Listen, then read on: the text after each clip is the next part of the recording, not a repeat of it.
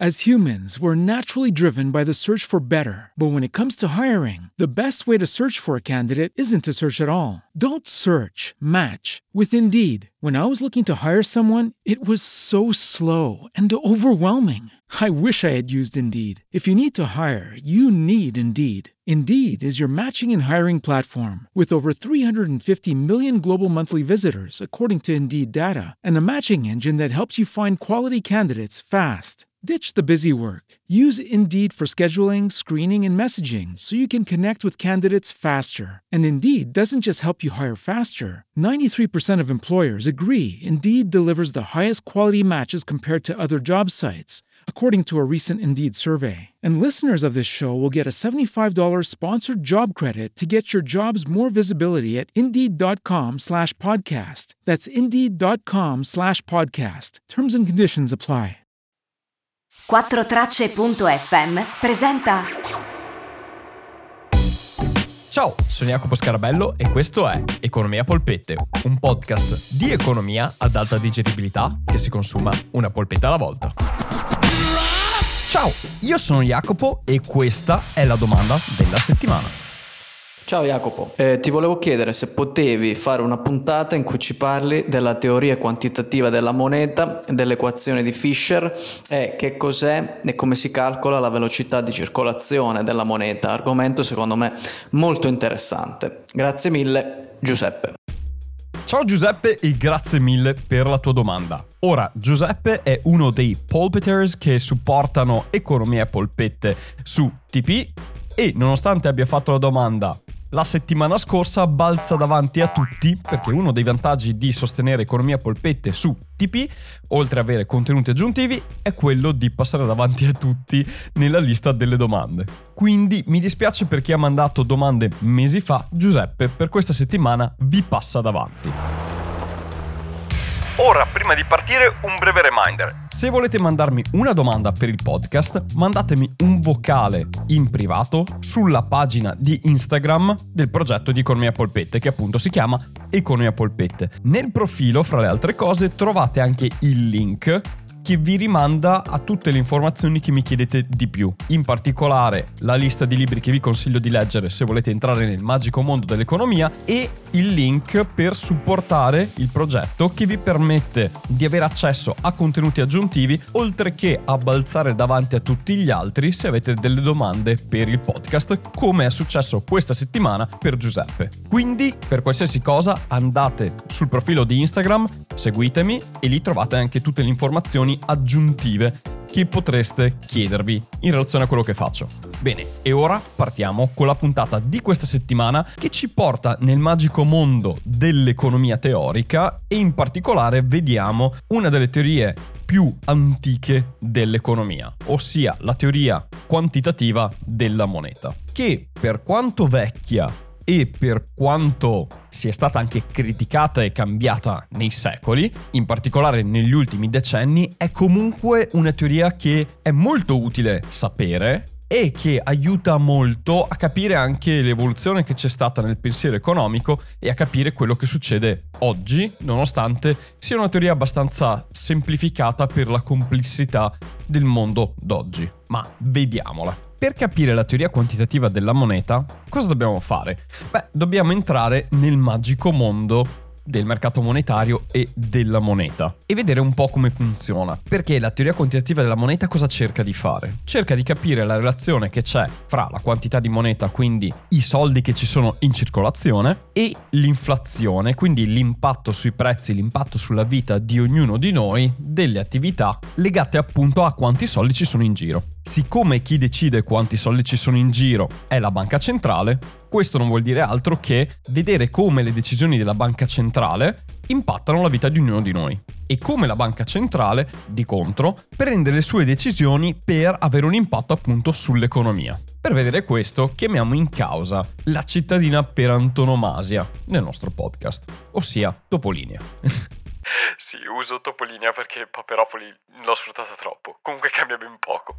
Siamo a Topolinea. Topolinea è un'economia chiusa e abbastanza piccola. E tanto ci basta. Perché quello che ci serve vedere quando cerchiamo di capire il mercato della moneta di un'economia, sono principalmente quattro elementi, che sono quelli appunto descritti poi dalla teoria quantitativa della moneta. Gli elementi in questione sono innanzitutto la moneta, cioè quante banconote ci sono all'interno dell'economia di Topolinia e girano.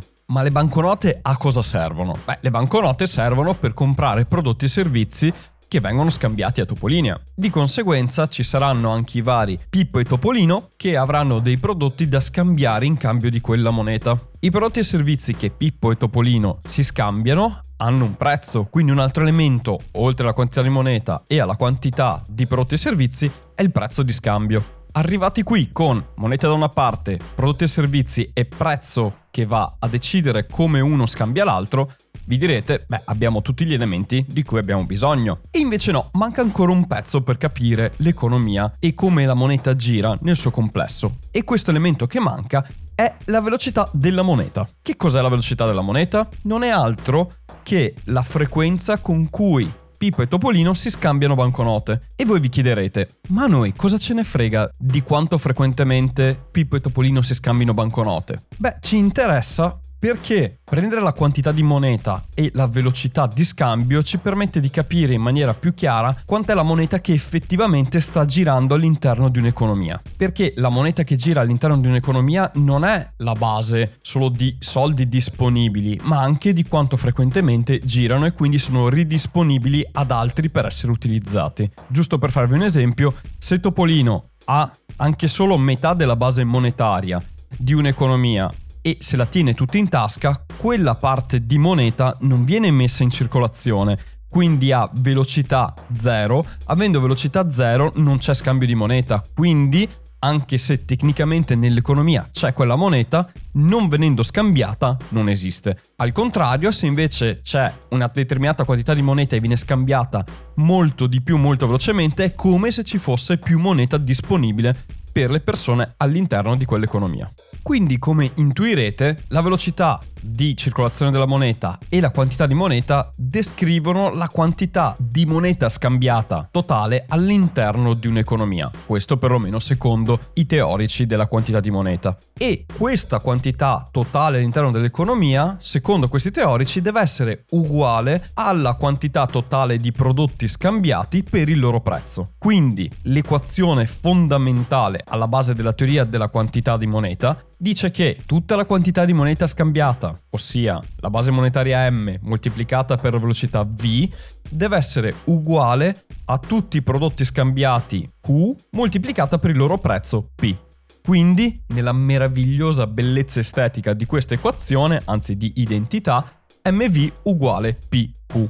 Ora, questa identità, che ha una meraviglia estetica di semplicità, è molto interessante e vera per certi versi, ma diciamo che ha tantissimi altri limiti ed è stata molto criticata nel tempo, in particolare negli ultimi 70 anni. Ora, prima di vedere critiche e limiti, vediamo che cosa significa questa equazione. Sostanzialmente i teorici della quantità della moneta sostengono che all'aumentare della base monetaria, quindi della moneta disponibile, i prezzi aumentano proporzionalmente. Quindi, se la quantità di moneta M raddoppia, anche i prezzi P raddoppiano. Questo perché, secondo loro, la velocità di scambio V è costante e stabile nel tempo e anche la quantità, in questo caso, in questa identità di prodotto scambiato è invariata, rimane costante nel tempo.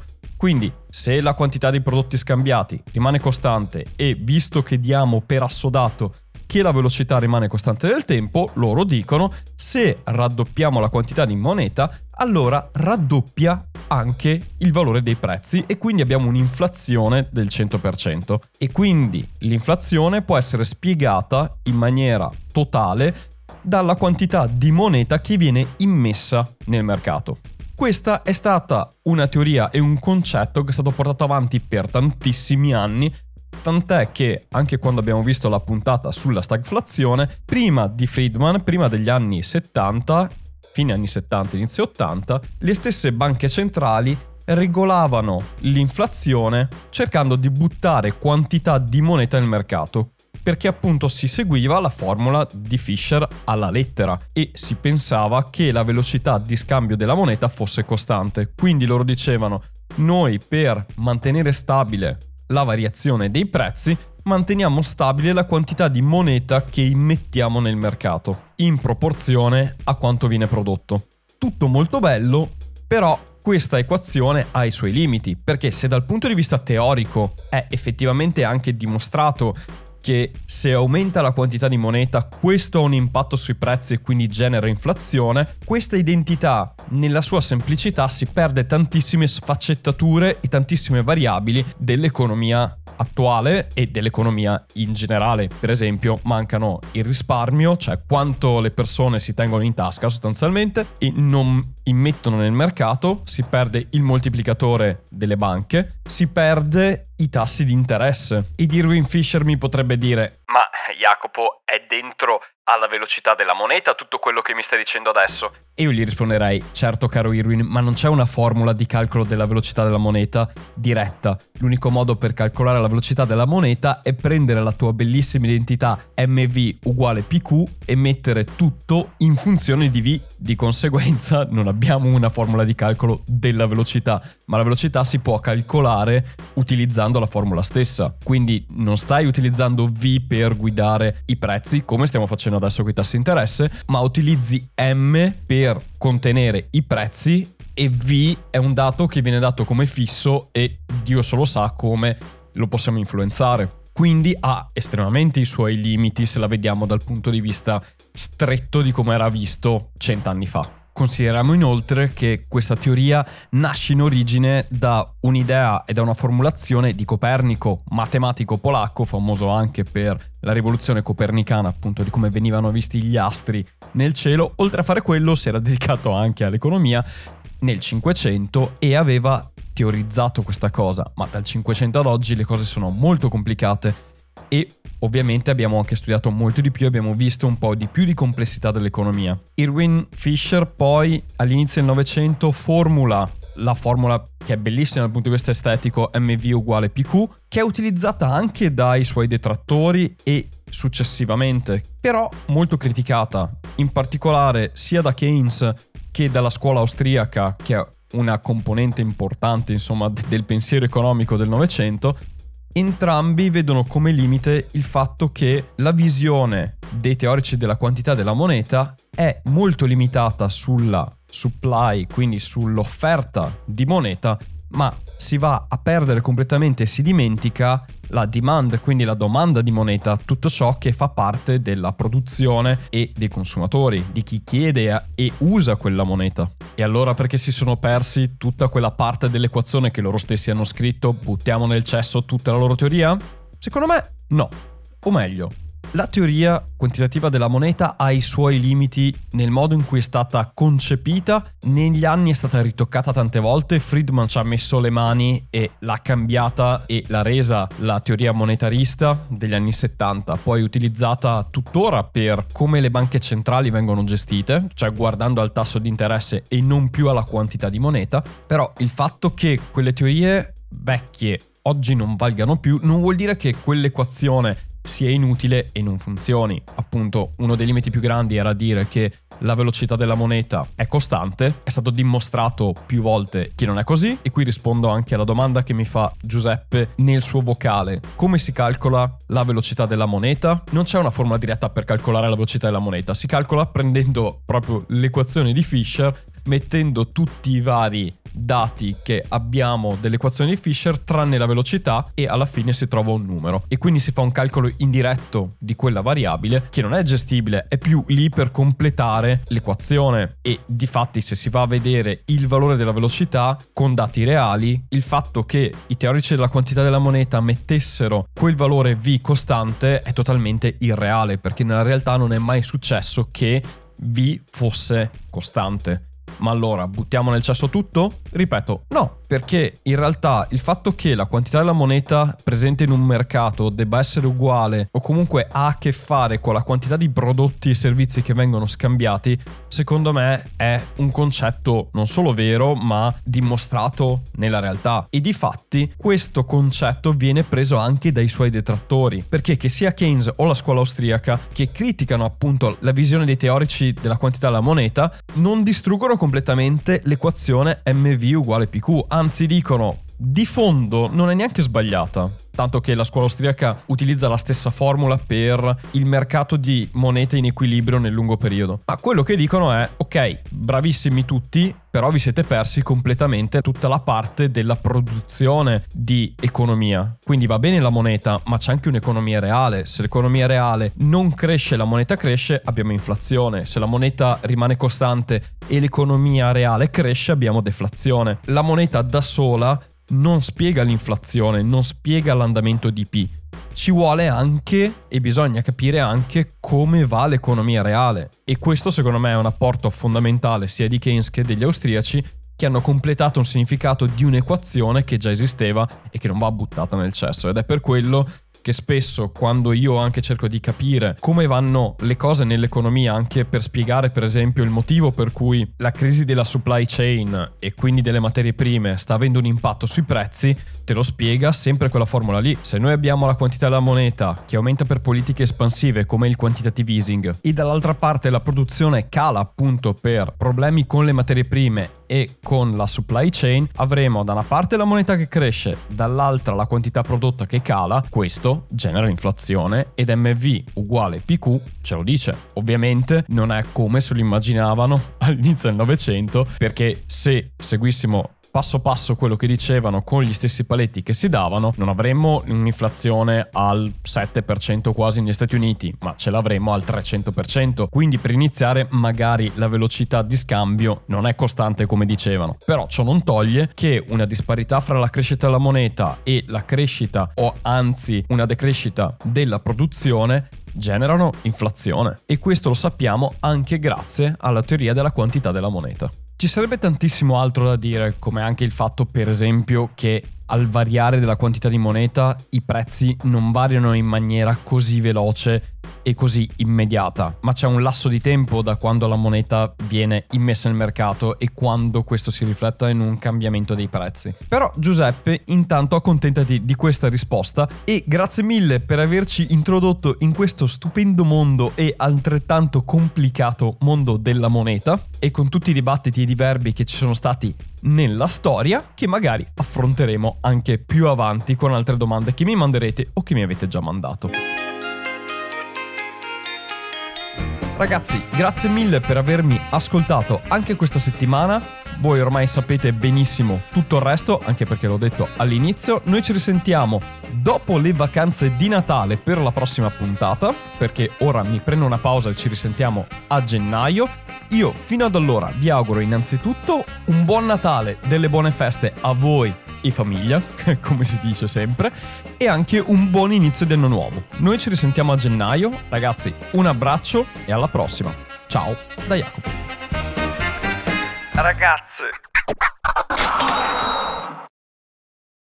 As humans, we're naturally driven by the search for better. But when it comes to hiring, the best way to search for a candidate isn't to search at all. Don't search, match with Indeed. When I was looking to hire someone, it was so slow and overwhelming. I wish I had used Indeed. If you need to hire, you need Indeed. Indeed is your matching and hiring platform with over 350 million global monthly visitors, according to Indeed data, and a matching engine that helps you find quality candidates fast. Ditch the busy work. Use Indeed for scheduling, screening, and messaging so you can connect with candidates faster. And Indeed doesn't just help you hire faster. 93% of employers agree Indeed delivers the highest quality matches compared to other job sites, according to a recent Indeed survey. And listeners of this show will get a $75 sponsored job credit to get your jobs more visibility at Indeed.com slash podcast. That's Indeed.com slash podcast. Terms and conditions apply. Judy was boring. Hello. Then Judy discovered ChumbaCasino.com. It's my little escape. Now Judy's the life of the party. Oh, baby, Mama's bringing home the bacon. Whoa, take it easy, Judy. The Chumba life is for everybody. So go to ChumbaCasino.com and play over 100 casino style games. Join today and play for free for your chance to redeem some serious prizes. ChumbaCasino.com. No purchase necessary. Void where prohibited by law. 18 plus terms and conditions apply. See website for details.